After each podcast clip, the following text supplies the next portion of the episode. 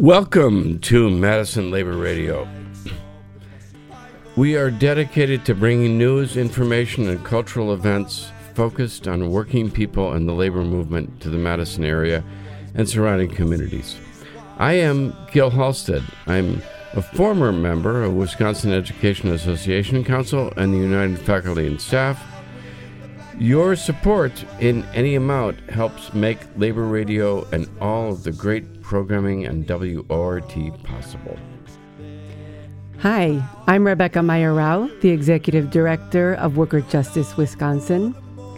This week, we get breaking news of a local sheet metal workers union strike, learn more about a strike by UAW workers at CASE, get reports on what happened locally on May Day, get updates on contract negotiations and union drives ac- across the country, and much more. If you like what you hear, please consider becoming a sustaining supporter of WORT and Labor Radio.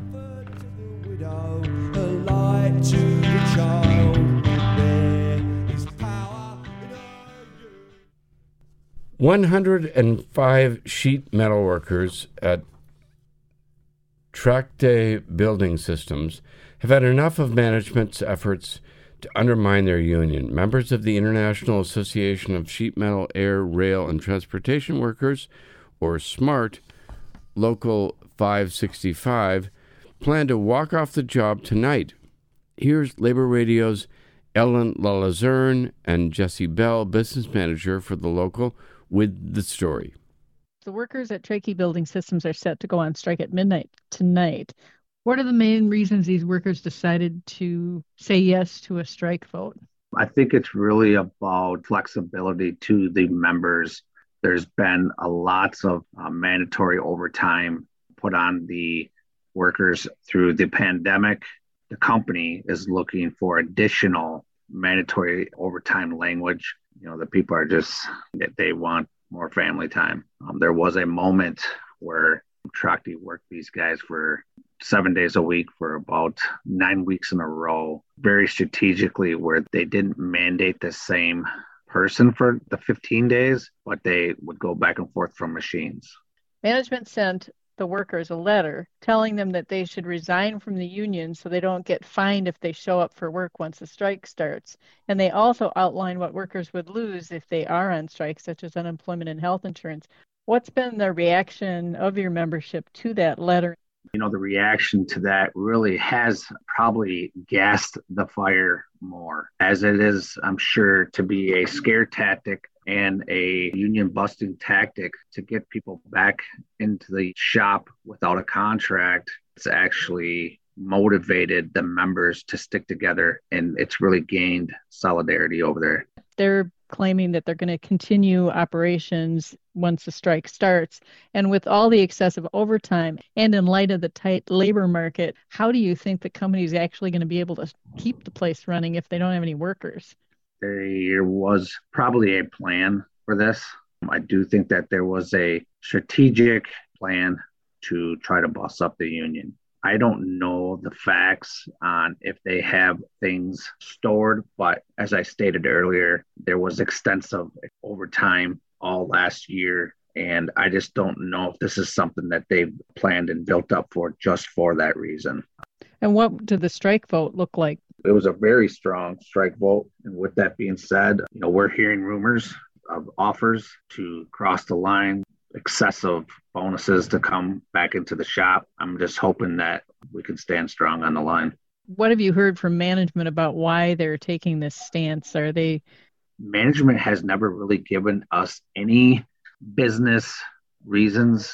I sat across the table from Jeff Burbach, the CEO president of Trachte Building Supplies, and he was very blatant and basically said that they have zero interest to sit down and negotiate anything. I requested that we sit down, extend, let the workers keep working so that there was no monetary damage to either parties, and they told us to go to the street. What kind of community support is the union looking for? We've been working with uh, Scuffle, South Central Federation of Labor, Kevin Gundlach. He's been helping us with resources, and McNerney United Way has been in contact with us. We will be looking for help or donations from people if it may be cases of water or maybe gas cards. You know, we're looking for support on the line from our community. These are good union jobs, and union wages go towards the community. Thank you. That was Jesse Buell, business manager for Smart Local 565.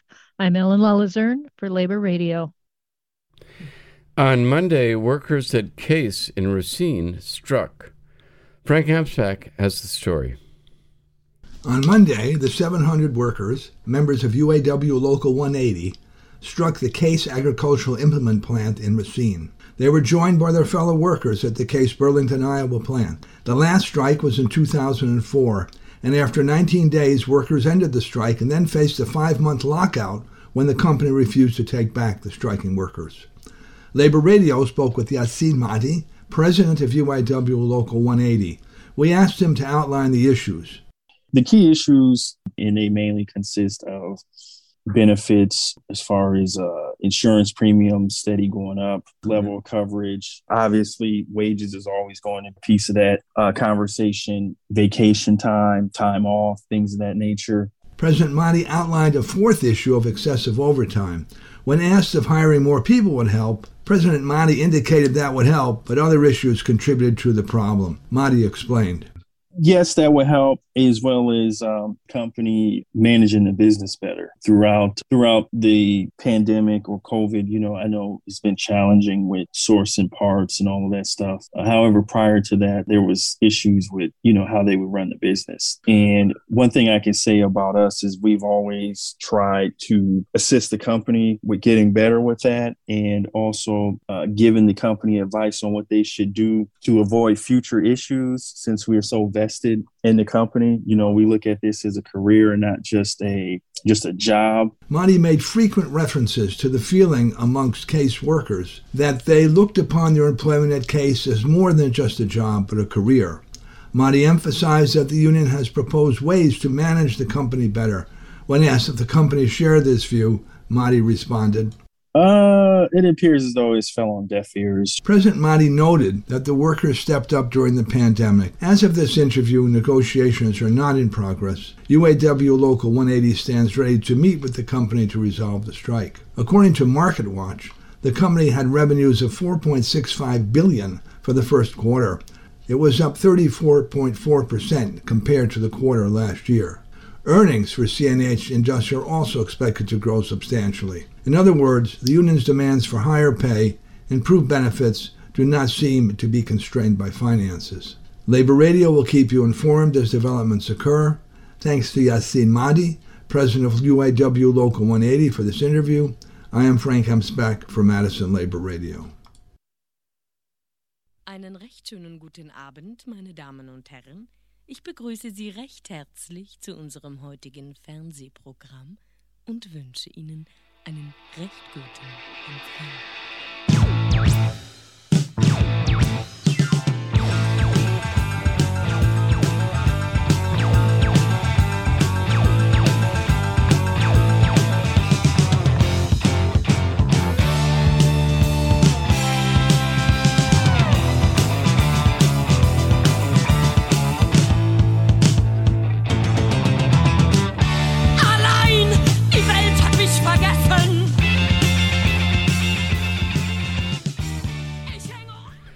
Starbucks workers and community members celebrated International Workers' Day and showed their solidarity with ongoing unionization efforts at the company during a rally held on May 1st.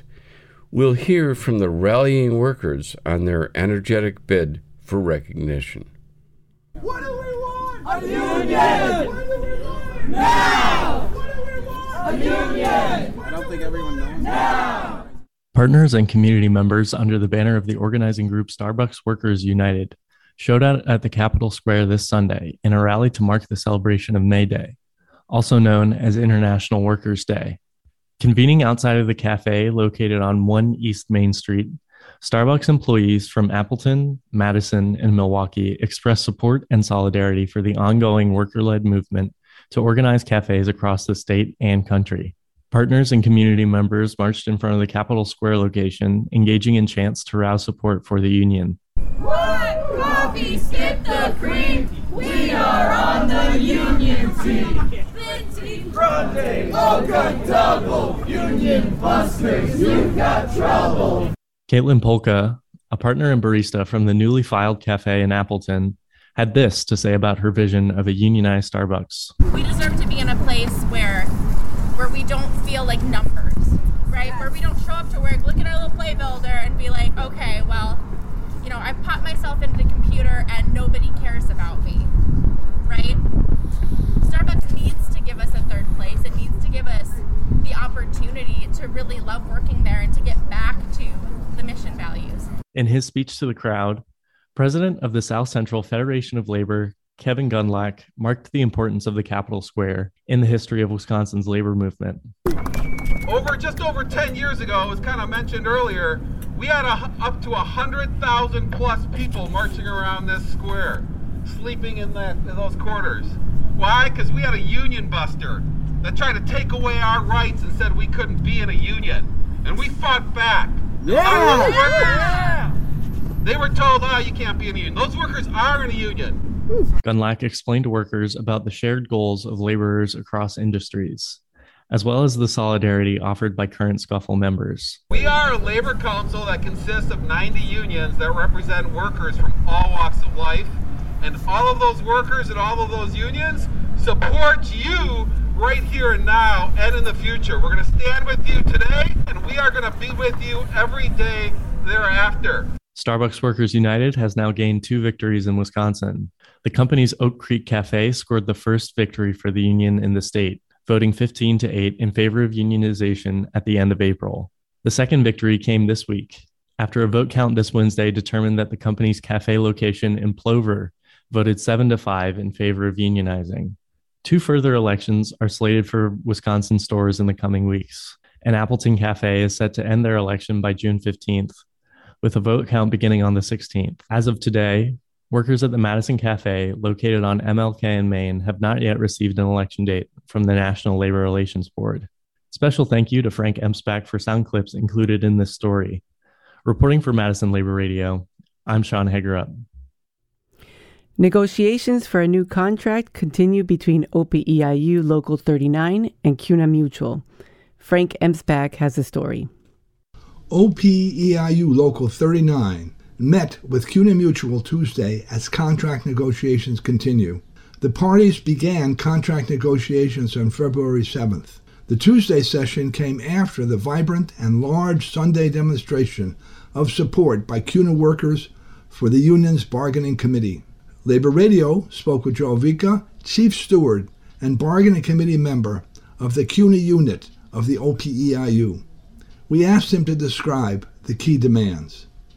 The key demands revolve around uh, five things. One is protecting our HMO healthcare plan. Another is making sure that the company doesn't freeze the pension for new hires. A third is uh, wages that keep pace with inflation. A fourth is job security, so protections from outsourcing and contracting of our work. Uh, and a fifth is remote work flexibility into the future because our company has been profitable for the last two years under the pandemic while all of us have been working remotely, and so we want that to continue. These issues have been on the tables for months. Given that, we asked if the company had made any significant positive response to these key issues. We continued to talk about uh, job security on Tuesday with the company the conversations have been in the, the right direction in regards to job security. Uh, so that's been good. Until we actually see uh, written proposals in writing, though, we're just going to continue to uh, make sure that the company is aware of just how important all of our priorities are to our members.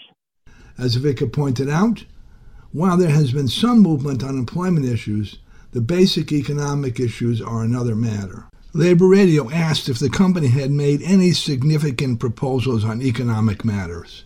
Not, not yet. Um, so as of right now, their economic proposals are still uh, well short of where they would need to be. Um, they're offering wage proposals that are far below inflation at this point. And uh, our members know that given that the company has made record profits, Uh, we all deserve to have compensation that at least keeps up with the pace of inflation. Uh, there's no reason any of us should be taking a pay cut.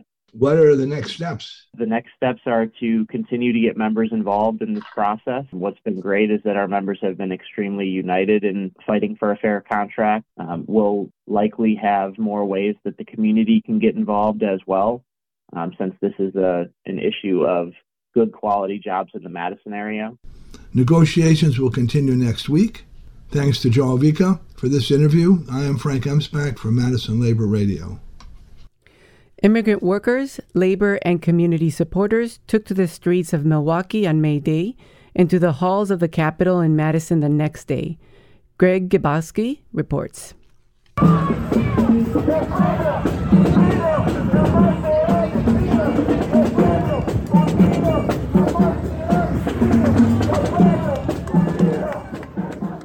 Last Sunday, May 1st, was International Workers' Day and was a national day of action for the immigrant rights movement, with events taking place in 39 cities in 17 states as part of the Fair Immigration Reform Movement, or FIRM, and We Are Home.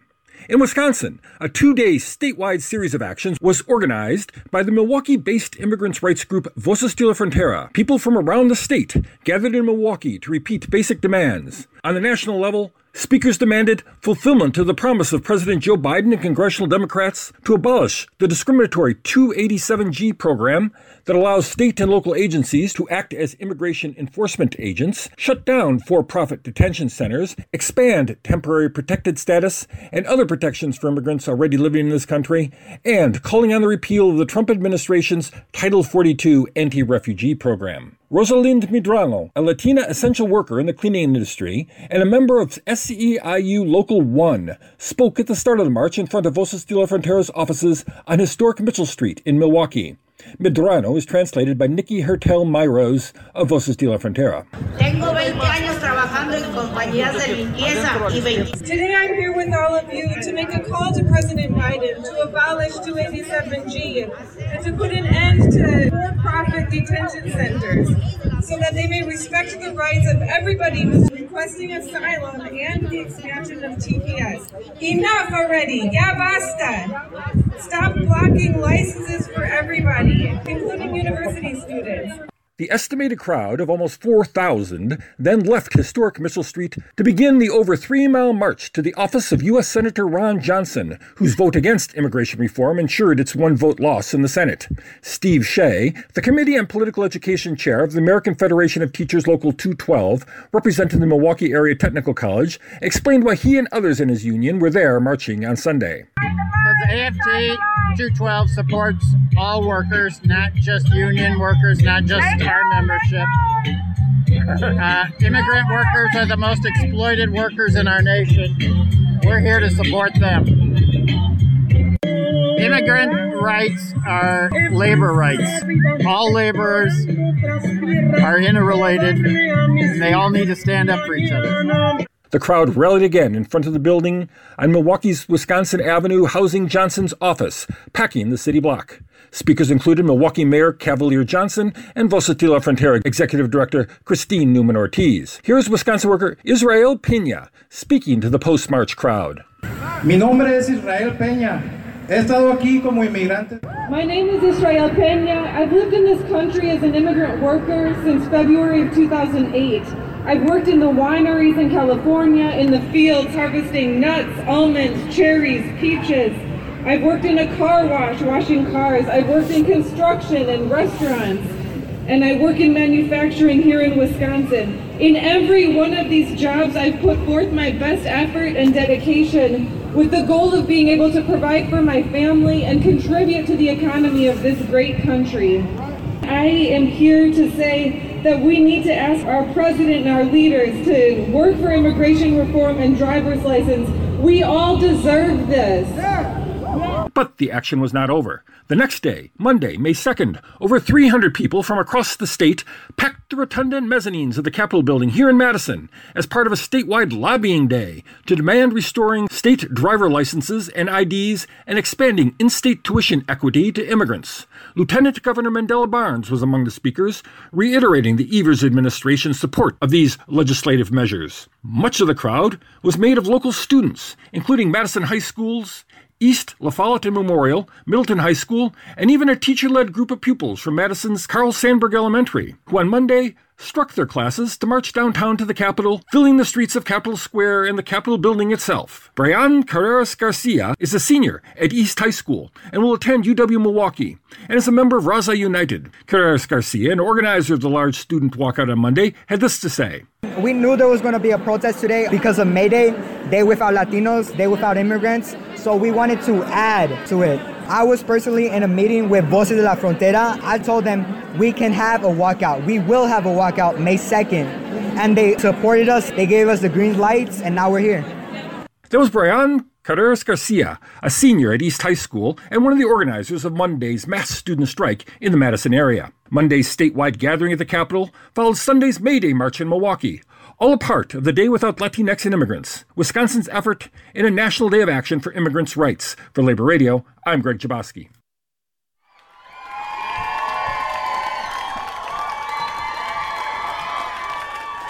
We're going to take you back a long time ago.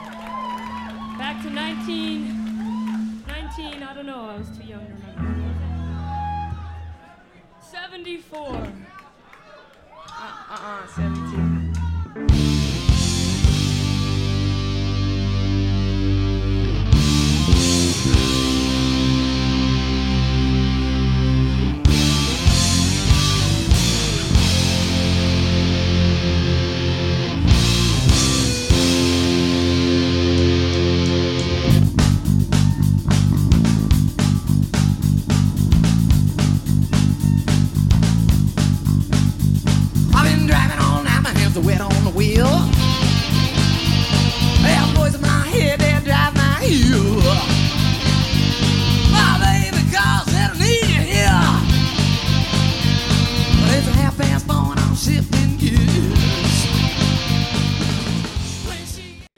Union organizers in New York pledged to keep fighting to organize Amazon Workers Monday, despite a setback when workers at a Staten Island warehouse rejected joining the union.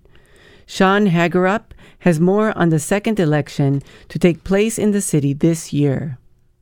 Workers at the LDJ5 warehouse on Staten Island in New York City voted against joining the independent Amazon labor union, casting 618 votes against unionization compared with 380 votes in favor. The union's loss comes just weeks after it made history by organizing the first successful vote to unionize at an Amazon warehouse in the United States. Labor organizers blamed, in part, Amazon's union busting tactics for the loss Monday and said the blow will not be the end of the movement. Quote, I'm a fighter. I know that I'm not going anywhere, said ALU interim president Chris Smalls, who started the union after being fired from Amazon. Quote, My team are fighters. They're not going anywhere. We're going to hold our head up high and we're going to continue to push forward. The effort to organize workers at the country's second largest private employer had its share of ups and downs over the past several years as labor leaders worked to crack the tightly controlled warehouses. The movement gained significant momentum from its victory last month, but Amazon also ramped up its union busting efforts, workers say, at the smaller Staten Island warehouse in the weeks before the vote. Quote, they have bred a climate of fear and hate at this building. Julian Mitchell Israel, a worker at the warehouse and organizer for the union, told the Washington Post. Quote, and it was intimidating for a lot of workers, the incredible amount of misinformation. A lawyer for the ALU said the union plans to contest the results. Reporting for Madison Labor Radio, Uh, I'm it? Sean Hagerup. In honor of National Nurses Week, SEIU Health Wisconsin nurses are sponsoring a blood drive. Here's Victoria Gutierrez with more info about the event. May 6th through 12th is National Nurses Week. May 6th through 12th is Nurses Week 2022. On May 9th and May 10th, the union nurses that I work with are hosting an important blood drive, Honor a Nurse, Save a Life blood drive. The Monday, May 9th and Tuesday, May 10th 1 to 5:30 at the Madison Labor Temple, 1602 South Park Street. And people can go to www.redcrossblood.org. It's listed under Madison Labor Temple, or people can call 1 800 Red Cross 733 2767. So, why did you decide to do this blood drive? Because of the pandemic, blood drives stopped, and currently there is a critical shortage of blood. So, this year we wanted to give back to our communities in doing a blood drive. The NAACP's Labor and Industry Committee met with Governor Evers' chief legal counsel Thursday afternoon. The committee emphasized their strong support for Governor Evers' letter to the attorneys general of Wisconsin, pointing out there was no legal reason for the university hospitals and clinics to refuse to voluntarily recognize the SEIU United Healthcare Wisconsin.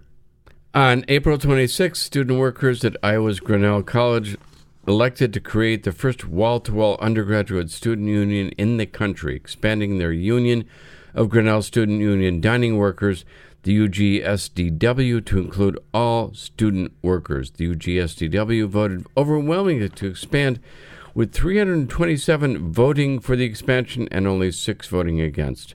Our victory is the culmination of five years of organizing, the union said in a statement. This is a victory by and for the student workers, and we alone deserve the credit.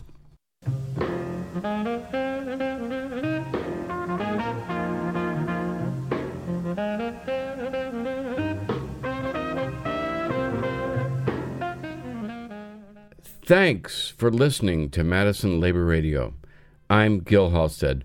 Thanks to editors Frank Emspak and Ellen Lalazern, assistant Robin G., reporters Greg Jabowski, Sean Hagerup, Anna Ham, Scott McCullough, Janine Ramsey, Tony Reeves, Carol Weidel, Mike Bernard, and damage control specialist Joanne Powers. Thank you as well to website editor JJ Meyer. Special thanks to Keith Steffen, our reader coordinator, and to all our readers and the members of IBEW Local 2304 WORT Staff Collective. And I'm Rebecca Meyer Rao. We also like to thank all of gener- all generous contributors to Labor Radio and WORT. Please stay tuned for the Blues Cruise and Dave Watts.